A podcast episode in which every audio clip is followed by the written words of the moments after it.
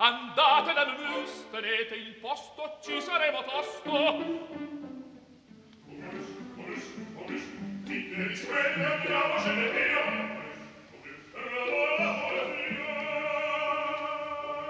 Momus, il caffè dell'opera.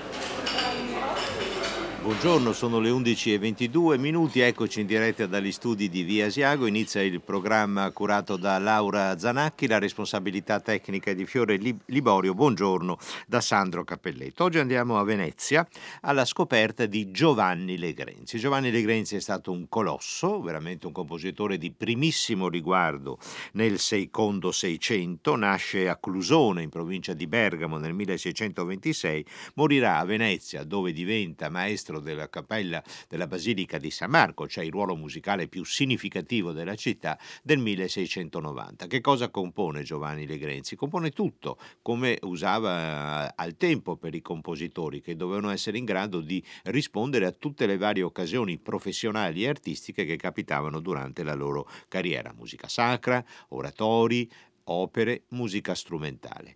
Siamo in un periodo eh, molto vivace, molto fertile, sta finendo la grande stagione della lezione di Claudio Monteverdi che muore negli anni 40 del 600, l'opera ormai ha messo solide radici, comincia a liberarsi dal vincolo della parola e a scoprire una sempre maggiore libertà nella vocalità e nel canto, mentre continua, e lo ascolteremo proprio oggi, la grande tradizione della polifonia e del canto polifonico, mentre si affermano anche, come la sonata, i concerti, delle forme strumentali nuove. È un periodo veramente affascinante che conosciamo poco e a maggior ragione dunque siamo eh, con Laura Zanacchi, ci siamo precipitati su questa occasione. Qual è l'occasione per parlare di Legrenzi? Sapete che Momus tiene sempre un piede nell'attualità e un piede in una riflessione un pochino più, più ampia. La, eh, l'esecuzione Mm, prossimo mercoledì 26 febbraio nella chiesa di Santa Maria del Carmelo, che i veneziani chiamano la chiesa dei Carmini, della messa a quattro cori di Giovanni di Grenzi. Una messa che si credeva essere mutila, cioè mancante di alcune parti, che invece è stata ritrovata nella um, Biblioteca Vaticana nella sua integrità e che adesso per iniziativa di una meritoria fondazione veneziana, la fondazione Ugo e Olga Levi, che fa della musica il proprio, come si dice oggi, core business, la propria ragione d'essere, la propria motivazione ideale e culturale fondamentale verrà eseguita. All'esecuzione seguirà una tavola rotonda proprio su questo importante ritrovamento e sulle qualità di questa messa a quattro cori. La tradizione del concerto per il mercoledì delle ceneri è giunta alla sua diciassettesima edizione. Finisce il carnevale Se ne vanno i turisti un po' da Venezia, quest'anno veramente un po' meno per l'angoscia dell'acqua alta dello scorso novembre così devastante e naturalmente per altre notizie di cronaca molto più recenti che in qualche modo dissuadono dai viaggi inizia il lungo periodo della Quaresima con il concerto del mercoledì eh, delle ceneri. Ma eh, io ho già parlato troppo, cominciamo a farci un po' l'orecchio sulla musica di Giovanni Legrenzi.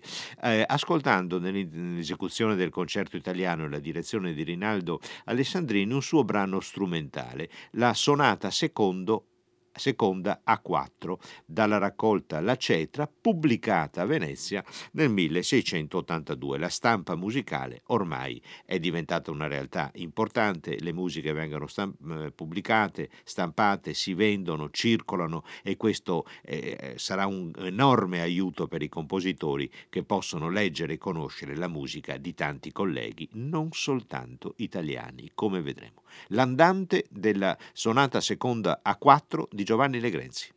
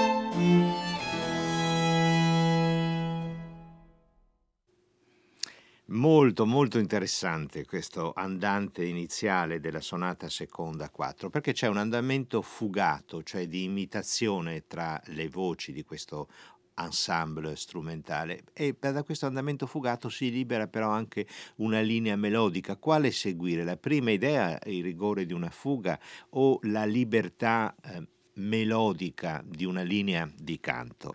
E questo è Legrenzi, questo è anche il momento di passaggio di eh, quell'epoca. La fama di Legrenzi fu eh, molto estesa, ne parlano tanti, ne parla eh, eh Raguenet nelle cronache della vita musicale dell'inizio del Settecento, ne parla Benedetto Marcello nel suo Teatro La Moda nel 1720, quando Legrenzi ormai è morto da 30 anni e con la quantità immensa di compositori, strumentisti, cantanti, musicisti che c'era allora, resistere nella memoria per 30 anni non era pe- eh, dato assolutamente per scontato e poi abbiamo tracce della persistenza della musica di Legrenzi anche in due giganti come Johann Sebastian Bach e Georg Friedrich Händel. La fuga in do minore per organo, il numero di catalogo 574 delle opere eh, bachiane, è eh, basata su un tema di Legrenzi, la cui fama, grazie proprio alla pubblicazione della musica,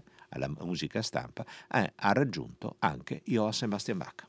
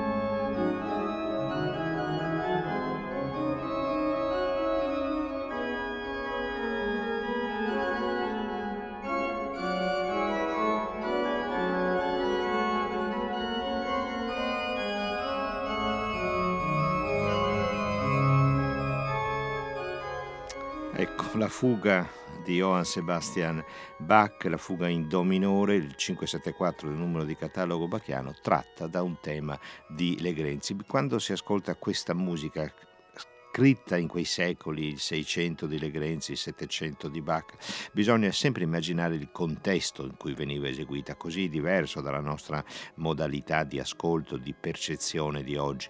La sonata di Legrenzi veniva eseguita in ambiti cameristici, piccoli, ridotti, la fuga per organo di Bach veniva eseguita in ambiti invece ampi, estesi, una chiesa, una basilica, un grande, un grande spazio, quindi dobbiamo immaginare in questo caso la diffusione di questo suono nello spazio per il quale è stato creato. D'altra parte L'organo a questo serviva a colmare di suono uno spazio architettonico pensato sin dalla sua concezione per contenere, accogliere e restituire la musica. Allora avviciniamoci di più alla figura di Giovanni Legrenzi e all'esecuzione in, prima, eh, in tempi moderni, prima esecuzione in tempi moderni dell'integrale della sua messa a quattro eh, cori. E eh, prima di iniziare la conversazione con il maestro Francesco Erle che la dirigerà il prossimo mercoledì alla Chiesa dei Carmini a Venezia all'interno della diciassettesima edizione della Messa del, della, della, musica per il mercoledì delle ceneri promossa dalla Fondazione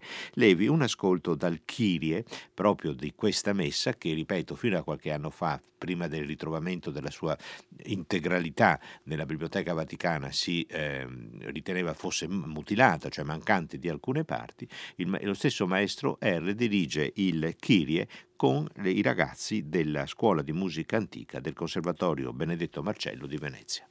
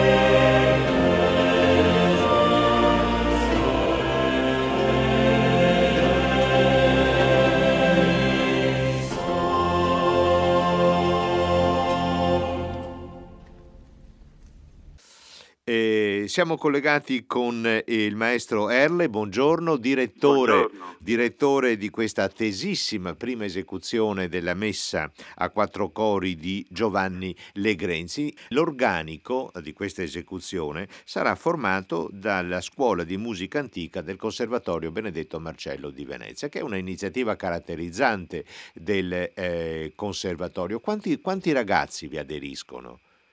Ma siamo ad eseguire una cinquantina di esecutori tra voci e strumenti perché Il progetto eh, è partito tra musicologi e noi esperti di prassi eh, circa due anni fa e quindi siamo articolati nei quattro cori che sono sia vocali che strumentali, ma anche quattro cori di ripieno è un continuo molto nutrito perché abbiamo quattro tiorbe, due organi, un timbro, una Magnifico, già a parlarne io, io- io vi vedo nella chiesa. Quando ci siamo così sentiti per concordare questo incontro e questa conversazione di oggi, lei, maestro R, era particolarmente felice di eseguire la messa a quattro cori di Legrenzi nella chiesa di Santa Maria del Carmelo i Carmini, quello che i veneziani chiamano i Carmini, siamo nel sestiere di Dorso Duro, siamo vicini al campo di Santa Margherita, è una chiesa magnifica, ma dal punto di vista acustico lei era molto soddisfatto anche di questo, no? che, eh, che- che risposta dà questa chiesa, a questo spazio, Ah, al suono e al canto? Questa chiesa è un patrimonio dell'umanità, è bellissima e eh, ha, oltre a dei dipinti importantissimi, forse il Lorenzo Lotto che amo di più, eh, anche la caratteristica acustica di avere le due cantorie sopraelevate appena fuori dal presbiterio, dove era posto una volta un organo del 600 con eh, la sua, la sua cassa originale. E però eh, secondo me dal punto di vista acustico è particolarmente felice sia per le proporzioni, cosa questa caratteristica delle chiese veneziane a partire dal 500, ma anche per la ricopertura modanatura in legno e ricoperto ulteriormente a foglia, d'o- a foglia d'oro di tutti gli archi che sono posti sopra le colonne che separano la chiesa in tre navate, in con le due navate laterali. E questo dà una particolare dolcezza al suono e ci permette di arrischiare il- la, la tecnica del cantare lontano perché Certo. il gruppo di ripieni sarà circa su un fronte di 45 metri. Ecco. Ma vi vedete almeno, vi vedete bene? Certo, Eh, perché 45 dobbiamo. metri sono tanti, è quasi la Son metà tanti, di 100 son metri, tanti. che sono tantissimi. Ecco, Ha ragione. E Giovanni Legrenzi è- vive in un'epoca densissima di trasformazioni eh, nella, nella vicenda della, della storia della musica. Ormai eh, si è affermato il- l'opera e lui ne scrive tante e, e si afferma la libertà della voce, il recitar cantando comincia a essere già quasi un ricordo perché si va verso un sempre più accentuato protagonismo e libertà del canto e della voce solista, ma lui rispetta anche la tradizione polifonica, sembra che abbia nel, nel complesso del suo lavoro uno sguardo bifronte, uno sguardo verso il suo presente e il futuro e uno sguardo verso il passato. Che cosa caratterizza questa messa a quattro cori? Non poteva mh, descrivere e introdurre meglio l'argomento, perché ci ha appassionati mh, più brevemente che posso. All'inizio, di fronte al manoscritto, ragionavamo del perché dell'esecuzione, perché scrivere a 17 voci è sicuramente un impegno legato a qualche occasione molto importante. Esattamente. L'ipotesi più grande, più importante, chiedo scusa, è quella eh, formulata dal maestro Rossi, Franco Rossi, che ha trascritto eh, questa partitura e propone che possa essere legata alla cerimonia di ehm, consegna del pilio del- dello stocco al condottiero e doge veneziano Morosini nel 1690. Ad ogni modo noi eravamo in, eh, in grande curiosità intellettuale e di ragionamento fra noi, ripeto, fianco a fianco musicologi e esperti di prassi, sì. perché, eh, come dice lei, c'è una- un atteggiamento che apparentemente ci sembrava bifronte nel senso eh, che il Kiri è parte molto osservato, un atteggiamento eh, quasi da ricercare, sia formale che per il materiale tematico. Poi invece nel secondo Kiri appare una classica fuga legrenziana, peraltro a 17 voci, con un soggetto che avrebbe sicuramente interessato Johann Sebastian Bach. Eh beh, ma, poi- ma- ma abbiamo del- dei riscontri proprio di questo, dell'interesse di Bach e anche di Handel verso la musica, verso la musica di Legrenzi. D'altra parte l'interesse di Bach e di Handel verso la musica italiana, eh, anche prece- a loro precedente, è documentato in tanti, tanti, tanti modi. E, e quindi que- certo. quest- questa immagine del- di un Legrenzi bifronte lei la condivide, diciamo. Assolutamente, ed è, ed è elettrizzante mettersi di fronte a questa partitura, anche formando eh, giovani solisti e giovani strumentisti, perché la disposizione degli argomenti è secondo retorica ma in un modo eh, quasi, eh, quasi, violento nella festosità di, di, eh, nel giustapporre gli argomenti. Per cui ehm, è una vera e propria esperienza di ragionamento sull'autore che, come lei ha ricordato, lavora in quegli anni, fa assumere in cappella di San Marco tra i soprani più famosi d'Europa e contemporaneamente con la sua riforma degli organici marciani eh, lancia definitivamente il passaggio dal mondo del cornetto a quello del violino. Quindi eh, il, questo, quanto lei dice, ribadisce l'importanza di eh, Legrenzi. Allora, ricordo che questa messa è stata probabilmente eseguita in un'occasione solenne della storia della Serenissima eh, per il doge eh, Morosini e in un momento in cui forse il, il, il, lungo cammino della Repubblica di Venezia cominciava un po' a zoppare nel senso che un secolo dopo ci sarà la fine della millenaria esperienza della eh, Repubblica eh, Serenissima, quanto lei ha detto, maestro L, conferma il ruolo di primo piano avuto, vissuto, praticato dalle Grenzi nell'organizzazione proprio della vita musicale eh, veneziana. Eh, a che punto è l'atteggiamento in, in, ambito nazionale e internazionale verso le Grenzi? Un, perché le Grenzi ha conosciuto un momento di grande attenzione, eh, documentato appunto anche dall'interesse verso la sua musica di Bach Handel, poi un lungo momento di oblio e un momento di ripresa. Oggi a che punto siamo? Il movimento di studio sugli autori veneziani eh, è vivissimo. Eh, di Legrenzi vengono eseguite sempre più eh, intanto le opere, eh, era famosissimo il numero di titoli che ha prodotto, sì. è molto alto, ma anche gli oratori e, e naturalmente la musica sacra. La, la capacità di Legrenzi di potersi eh, dimostrare tra le, tra le, penne più eh, erudite ma anche più efficaci di fine Seicento eh, in tanti stili eh, sicuramente dà spazio a studi che io vedo stanno proliferando in tutta Europa.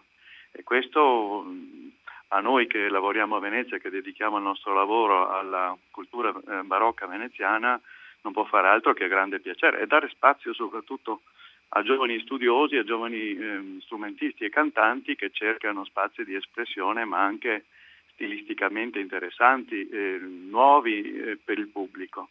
Grazie maestro, buon lavoro, buona prova e un grande in bocca al lupo per questa prima esecuzione della messa ritrovata, così avete deciso di intitolare questo avvenimento, cioè la messa a quattro cori di Giovanni Ligrezzi. A risentirla, buona giornata. A lei, grazie. Grazie, buon lavoro.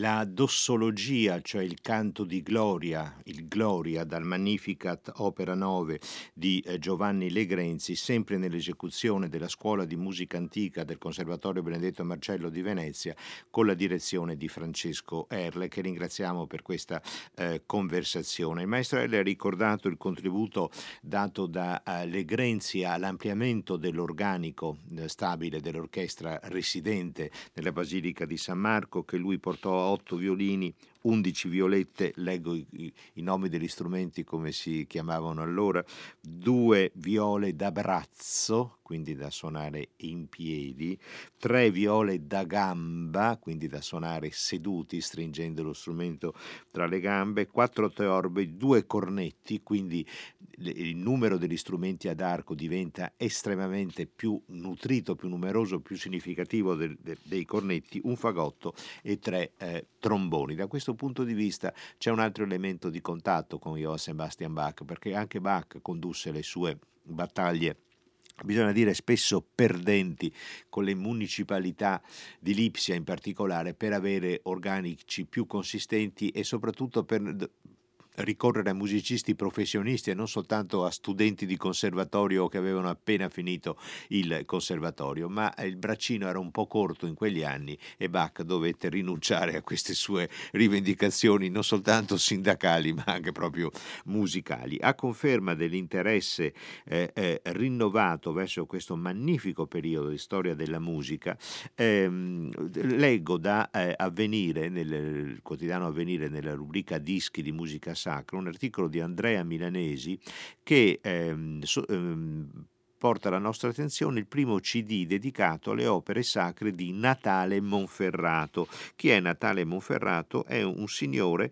che era eh, esattamente prima di eh, Giovanni Legrenze attivo come primo maestro di cappella nella eh, Basilica veneziana di eh, San Marco. Questi sono dei eh, mottetti, a sua volta Monferrato eh, succedette a Francesco Cavalli, un, è un, un disco di eh, mottetti interpretato dal controtenore eh, Paulin Brungen, un'iniziativa eh, di una casa discografica che non conosco, Richard Carr. Il titolo del disco è Salve Regina e, ed è veramente un periodo, ricordo una volta una conversazione con il maestro Alessandrini al quale chiesi ma quanto conosciamo di quel periodo, quanta musica è stata ritrovata e Alessandrini mi disse ma saremo al 10%, cioè c'è un patrimonio ancora immenso da riscoprire. Sono eh, arrivati dei messaggi al numero della comunità d'ascolto di eh, Radio 3 che conoscete tutti, 335 5634 296. Il diapason di questo organo è altissimo, dice un ascoltatore riferendosi alla fuga di Bach. Anch'io l'ho trovato alto, ma eh, evidentemente sfruttava certi registri acuti, esasperava questa scelta che è una scelta di scrittura eh, bacchiana mentre c'è chi ringrazia per questa beatitudine. E poi c'è un, eh, eh, una mail una, eh, di un ascoltatore, ehm, eh, signor Carlo Barbieri, che induce una riflessione sul tema dell'originalità o meno della musica di questo periodo. È vero, non c'era nessuna ansia di essere originali, no, bisognava soddisfare delle richieste e spesso l'ispirazione non veniva. Per esempio, Handel è celebre perché aveva difficoltà a partire con l'idea e molto spesso questa idea arrivava da colleghi, poi lui la sviluppava da par suo, ma nessuno poteva protestare per plagio perché non essendoci diritto d'autore riconosciuto, la protesta per plagio non era semplicemente, non, non dico ammessa, ma nemmeno concepita. Ma il signor Barbieri eh, fa una riflessione riferita al film che ha vinto gli Oscar, il Parasite, il film eh, coreano, in cui si canta Mio caro Ben e naturalmente chi ha visto il film, chi pratica un po' la musica barocca, eh, ha pensato immediatamente al caro mio ben di Giuseppe Giordani, un'aria resa celebre anche dall'interpretazione di Pavarotti e a modo suo naturalmente, e, pare molto amata in tutti i paesi orientali, Corea, Cina, molto amata anche durante le cerimonie nuziali. Ma un, eh, guardando bene la scheda del film, eh, cosa che io non ho fatto, ma ringrazio questo ascoltatore, pare che eh, si, si, tratti non dell'aria di Giuseppe Giordani, ma dell'aria assolutamente simile, mio caro Ben, di Georg Friedrich Händel, a, a, conferma di come certe idee, certe aree, certi motivi, certi temi girassero nell'Europa musicale, che veramente non aveva confini. E a conferma di questo, e stando sempre sul nostro Handel, ascoltiamo ora il coro o First Created Beam, o primo raggio creato, dal suo oratorio Sam Samson tratto questa frase, questo motivo, da chi? Dal signor Giovanni Legrenzi.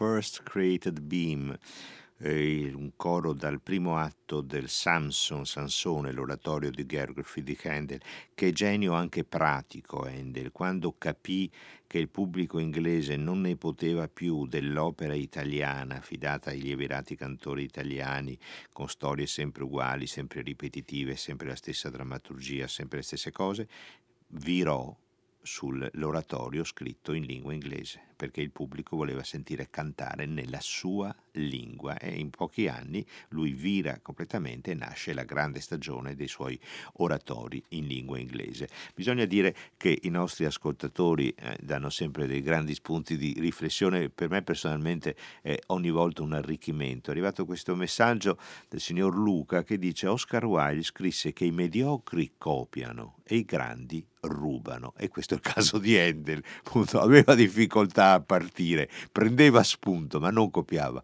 rubava e sviluppava a suo modo. Siamo quasi in conclusione della trasmissione, però dobbiamo dare di nuovo la voce a Giovanni Legrenzi, eh, che è stato tra l'altro eh, direttore di uno dei quattro grandi ospedali conservatori di Venezia, che con Napoli si divide beh, il primato nel, nel, campo, quattro a Napoli e quattro a Venezia. E Legrenzi fu attivo prima di passare a San Marco al, al Conservatorio dei Mendicanti. Nel 1673, nella chiesa che sorge in Campo della Fava, in Santa Maria della Consolazione, eh, non vi dico dov'è e scopritelo la prossima volta che andate a Venezia uscendo dai consueti itinerari, scoprite Campo della Fava, nel 1673 va in scena un oratorio, Il cuor umano all'incanto, su un testo di un padre filippino, Pier Matteo Petrucci. Sono opere edificanti. Chi sono i protagonisti? Il cuore umano. Poi c'è l'angelo custode, il piacere vano, che tenta naturalmente il cuore, e il mondo. Vi facciamo sentire, eh, abbiamo poco tempo, soltanto l'inizio, come il, il, cuore introduce se stesso. Io che sono un cuore umano, risoluto ho già di vendermi, cioè si mette all'incanto, si mette all'asta. Chi lo compra? Lo, lo eh, comprerà il piacere? Lo comprerà il mondo? Come dicono a due voci piacere e mondo? Sono delle figure allegoriche, non ancora dei personaggi, no? Come il cuore umano, una figura figura allegorico. Il cor si vuol vendere, andiamo a vedere chi possa più spendere.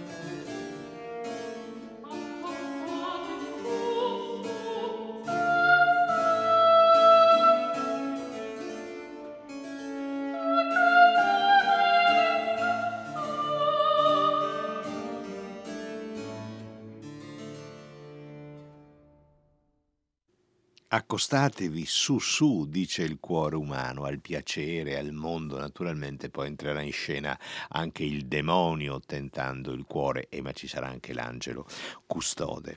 E l'esordio del cuore umano, nel cuore umano all'incanto, l'oratorio a quattro voci di Giovanni Legrenzi, l'ensemble Legrenzi e in particolare abbiamo ascoltato la voce di Carola Freddi, soprano, nel ruolo appunto del cuore umano. Trasmissione dedicata a Giovanni Legrenzi, grande protagonista del Seicento musicale in occasione della prima esecuzione integrale della sua messa a quattro cori prevista mercoledì 26 febbraio, mercoledì delle ceneri, alle ore 21 alla Chiesa dei Carmini a Venezia, un'iniziativa promossa dalla Fondazione Ugo e Olga Levi. Si è fatto molto tardi, dobbiamo di fretta accomodarci di là in sala da concerto.